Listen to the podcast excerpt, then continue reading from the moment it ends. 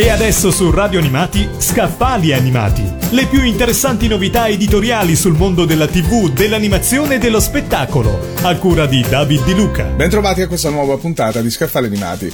Parliamo di signore e signorine dei cartoni.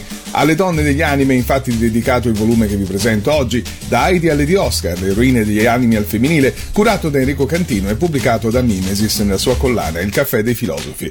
Si tratta del sesto libro di Cantino dedicato agli anime, in particolare gli shoujo anime, dedicati a un pubblico femminile che va dai 10 ai 18 anni e che hanno come protagoniste principali le orfanelle. Prive di un genitore oppure di entrambi, affrontano ogni sorta di ostacolo per farsi strada nella vita e affermare i propri ideali. Si parte da Heidi, la prima a essere trasmessa in Italia, per arrivare alle di Oscar, che proprio orfana non è, ma è come se lo fosse. Come si vede, l'autore prende in considerazione anche Heidi, Anna dai capelli rossi e Pelin, che a rigore appartengono a un genere leggermente diverso, in quanto non sono soggetti originali, ma trasposizioni di romanzi.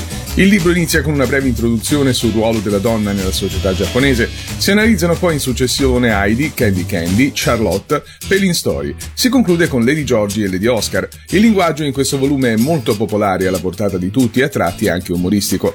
Caratteristica questa comune anche agli altri volumi curati finora da Cantino, nato a Parma nel 1965 e laureato in materie letterarie nel 1990. Suoi racconti sono comparsi anche su riviste letterarie, quotidiani e alcune antologie. Abbiamo parlato di Da Heidi alle di Oscar, le eroine degli anime al femminile, curato da Enrico Cantino e pubblicato da Mimesis. Avete ascoltato Scaffali Animati, le più interessanti novità editoriali sul mondo della TV, dell'animazione e dello spettacolo, a cura di David Di Luca.